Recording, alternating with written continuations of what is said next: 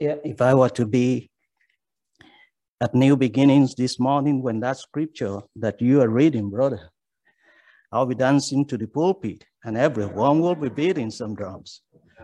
But you don't do that when you're in the front of your professors. but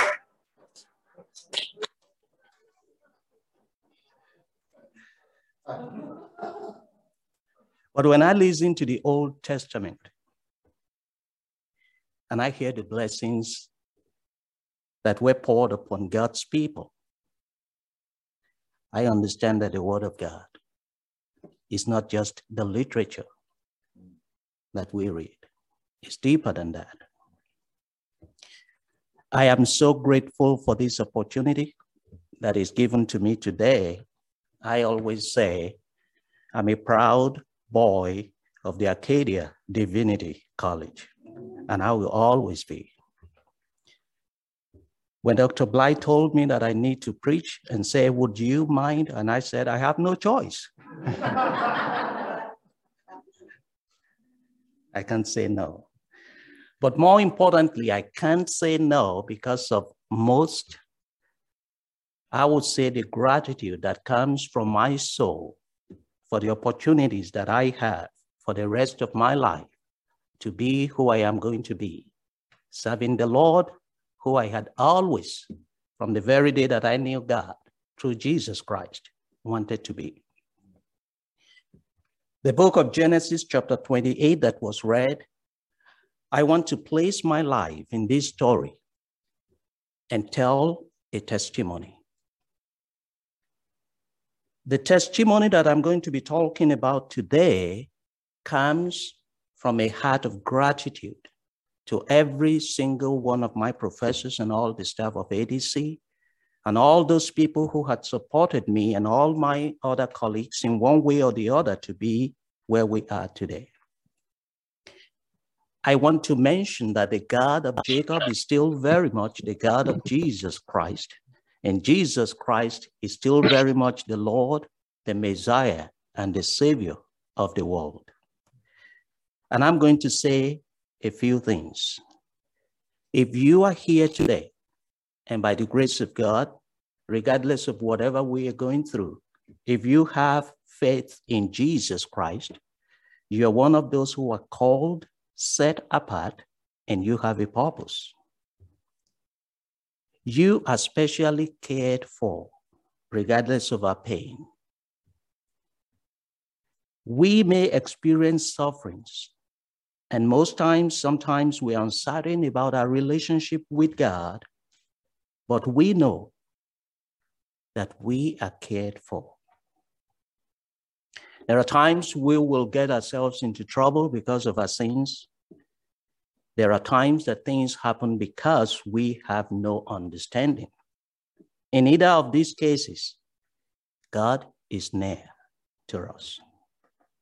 And God will always make a way of escape, and God will continue to point us toward the goal of our calling, the goal of our life. God is faithful to his promises. And Jacob's stories remind us that.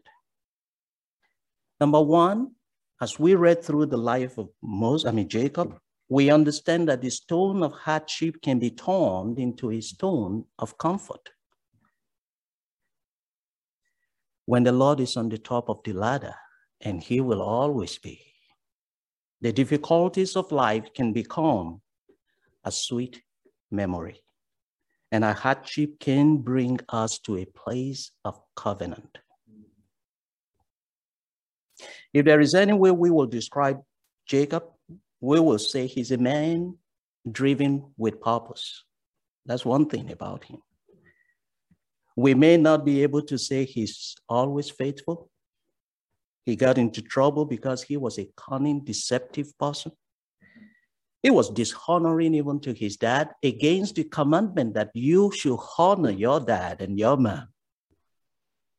But he's a man of purpose. There is one thing that stood out in the life of this young man. He wanted so badly the promises of his fathers, the promise of, that God had given to Isaac and to, uh, and to Abraham and he wanted it by hook, by hook or crook. Jacob is one of those people that will say, Heavens help those who help themselves.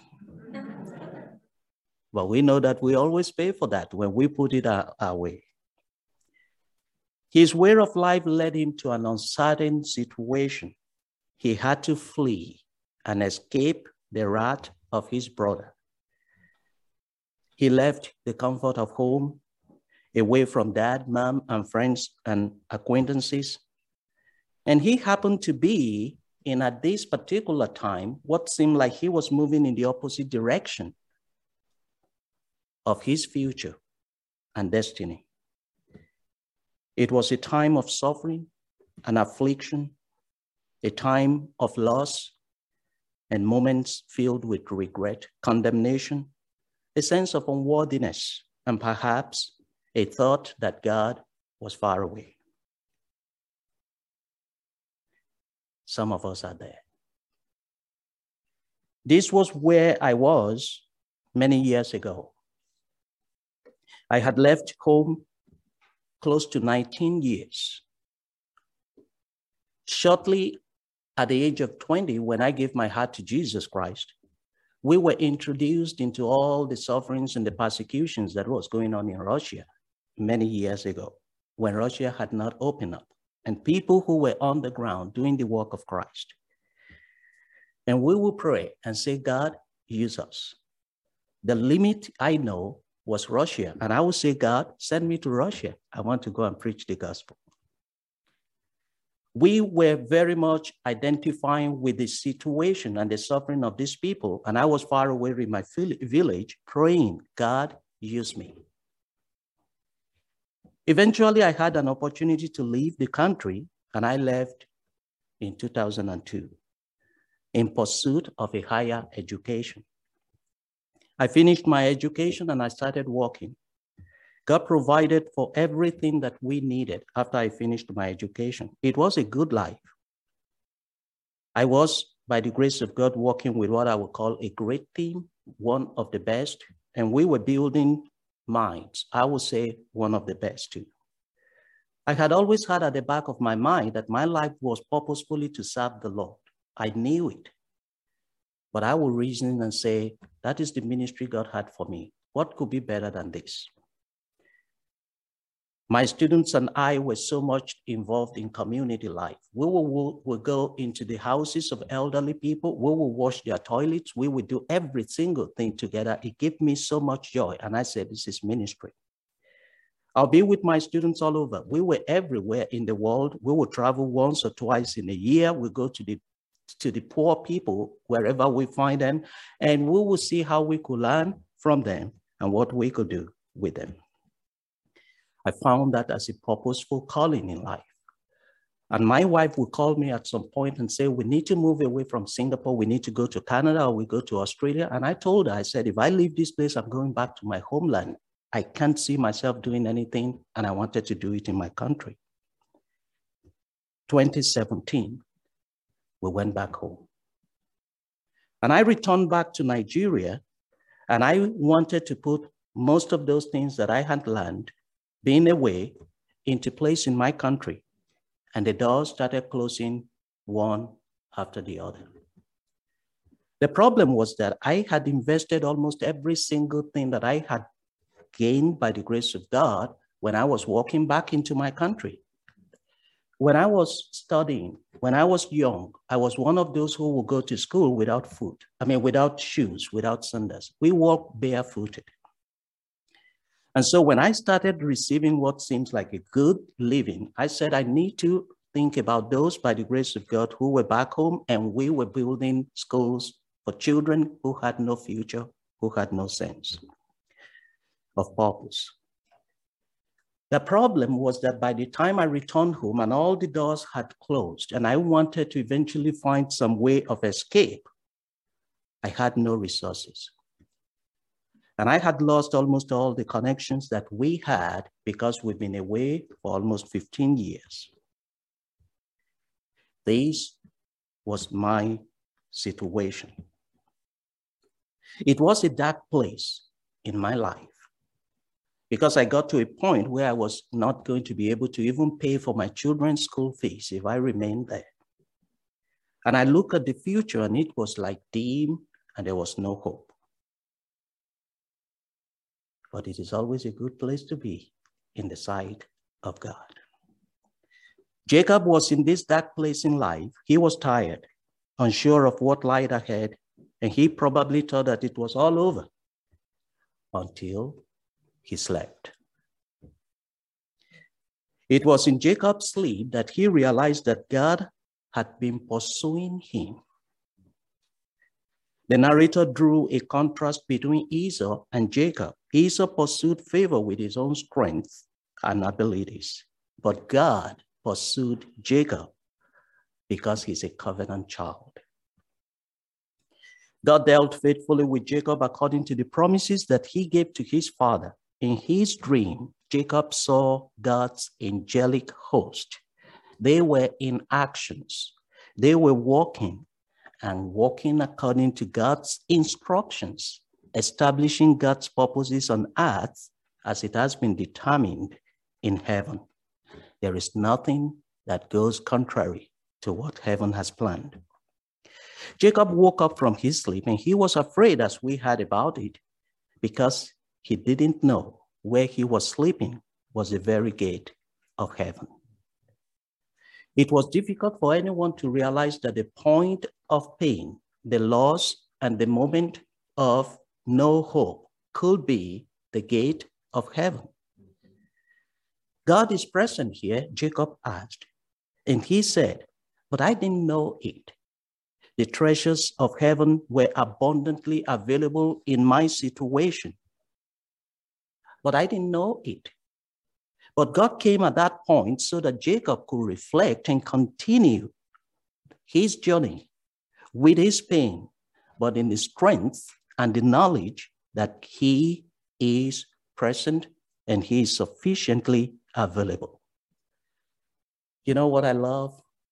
Whenever you get to the classes of our professors, you will hear something that will trigger your message. We later come to understand from the book of John that God's dream that was given to Jacob was a prophecy and a prediction of the fact that Jesus Christ will be the Messiah of the entire world, and that we can participate in this dream and we can understand when God is on top of the ladder, we have all the storehouses of heaven available for us.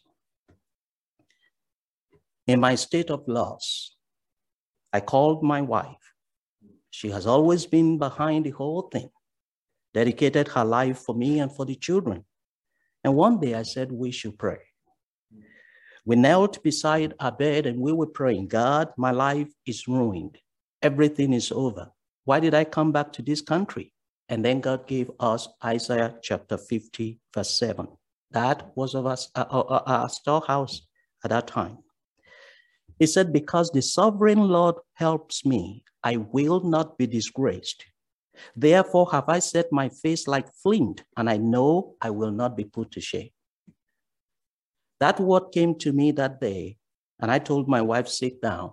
Here is the word of the Lord. What does it mean? I have no idea.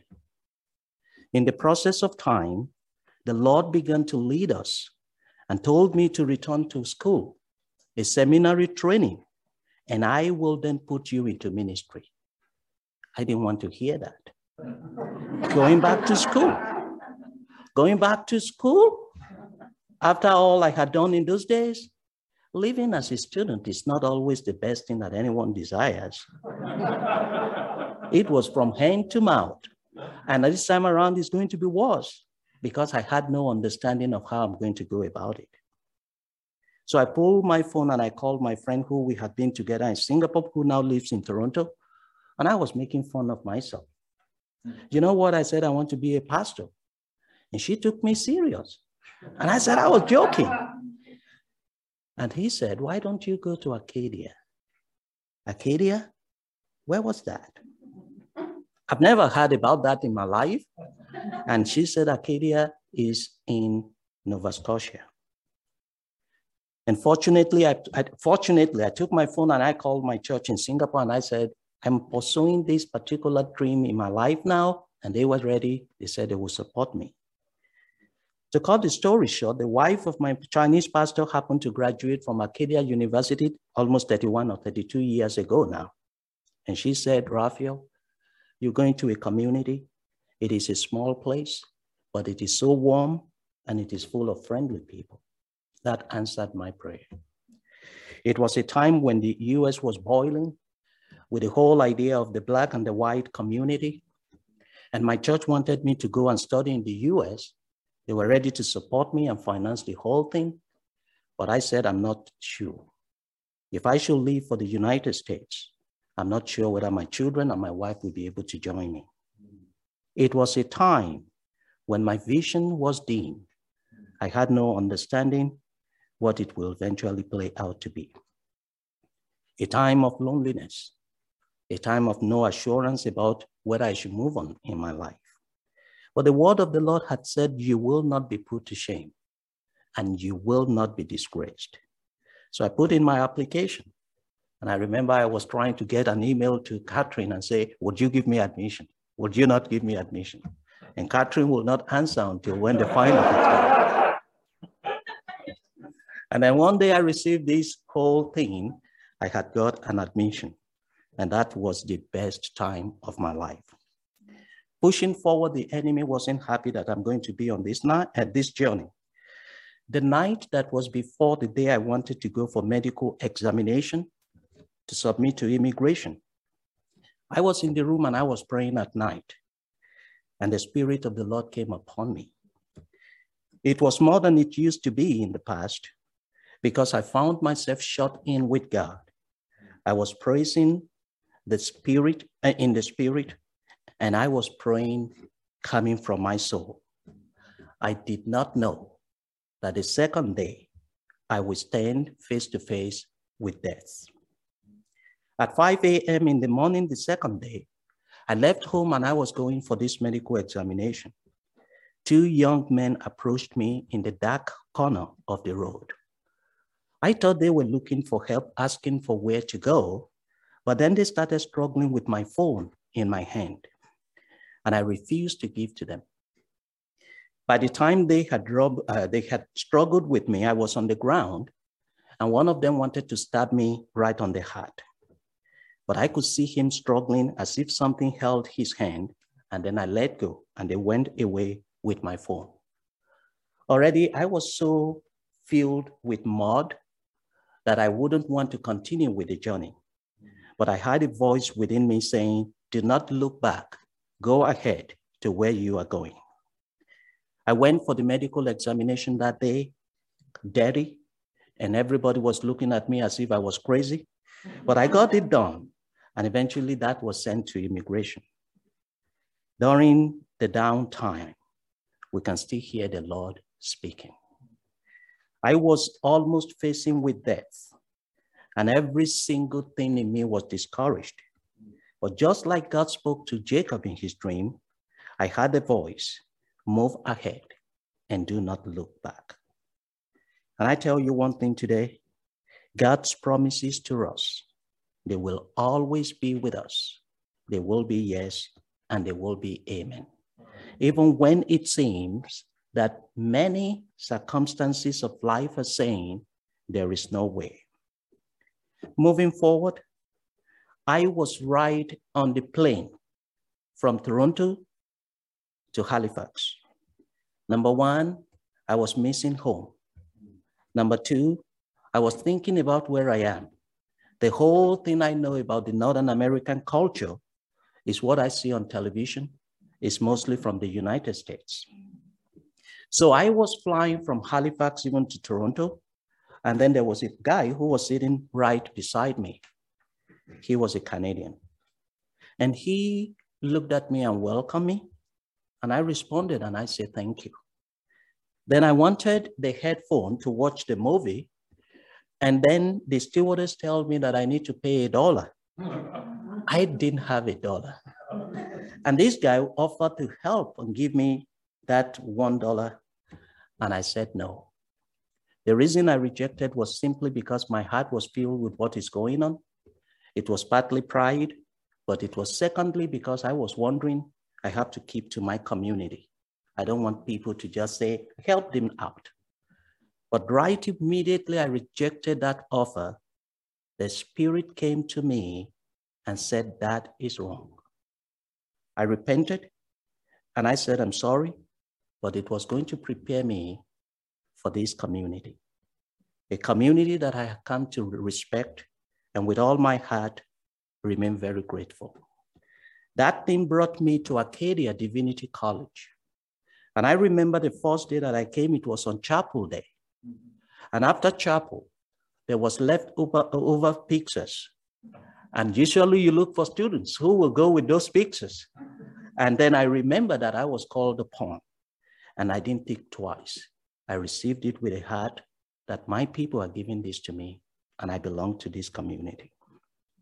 I made up my mind that I was going to be as vulnerable as I could because I come to where by the grace of God, I will be loved and I will be accepted. Always looking for where I can help, I begin to ask, and God put me into the hand of a young man. His name is Andrew. He was unbelievably the person that will get me to understand what it means to be a Canadian and a true one indeed. Andrew taught me a lot of good things, but a few things too. Dr. Blight will never put us in the same group I believe he had from Dr. Zach, these guys could do some havocs when they are together in class. We were in his class one day and we were chatting. For me, I thought it was confidential because so Zoom says it is between me and Andrew. And at the end of the class, I received an email from Dr. Zach. You don't do that. You guys are chatting. And, oh, and I said, Oh my, I didn't know that you are saying that. And then I repented and I said, Andrew made me do it. I just want to mention one thing. When I was always down and I have no idea where my life will be going, I found so much help and so much support. Before I end, there is one thing that remains so clear in my heart. If you really want to make me do life, I want to see you being number one, doing it first. So when I came, I saw my professors. I saw the administrative staff. I saw the life that they lived. I saw the way I was accepted. I saw the kind of humanity that they just saw in me and respected. And I said, by the grace of God, I will put my whole heart into this work. Before I came, I didn't want to come and do academic thing. I said, it's all over. I'm not really for scores and for marks. I just want to do God's thing. And I thought that I was going to be thrown into church and I will do more of church than more of academics. But when I realized that it was a very heavy academic thing, but I saw the life of my professors I changed my mind and I said it will be a disappointment if I don't do well in the studies. I want to mention before I end that God has used your life so much to point me to the future. When my wife and children were denied joining me for the first time, we put in an application and immigration said no way. And right away, my head went back to say, this was what I was saying. I wouldn't be able to get connected with them. Then I was on my way to meet with Dr. Gardner. And then I met Dr. Robinson the way. And she put her hand right on me and she prayed with me. I went to Dr. Gardner that day thinking that maybe they will not write me a letter because I was new and they didn't know who I was. But I was surprised. Even before I asked, I was given the most beautiful letter that I could give to immigration. That was so important to me. I want to leave you with one thing today. If we are wherever we are in our life, if we are experiencing what seems to say, God, you are far away, or it seems that our lives are not moving the way we wanted it to be according to our plan, I want to mention this. The promises of God to us, they are yea and they are amen in Christ Jesus. God will be with each of us in the journey of our life. God will not leave us nor forsake us, and God will bring us safely to the destination that He had planned for us. And that is where I end my story. When it was time that I felt that I'm ready by the grace of God, and I started praying, God, it is time for me to find a place where I will serve you for the rest of my life. The Lord take me to new beginning. And when I got into that particular space, it was as if I was back like a fish out of water and right back into it. This is home. A place where we're going to walk together and we are going to cry together. We are going to see God's transforming, powerful hands together a community where God is going to do amazing, amazing things, transform the life of young and old people, a place where people will come and say, God is on top of the ladder. But when it is happening, I can always say, I was cooked, I was prepared, and I was sent from the Acadia Divinity College. Thank you so much for everything you've done, and God bless you.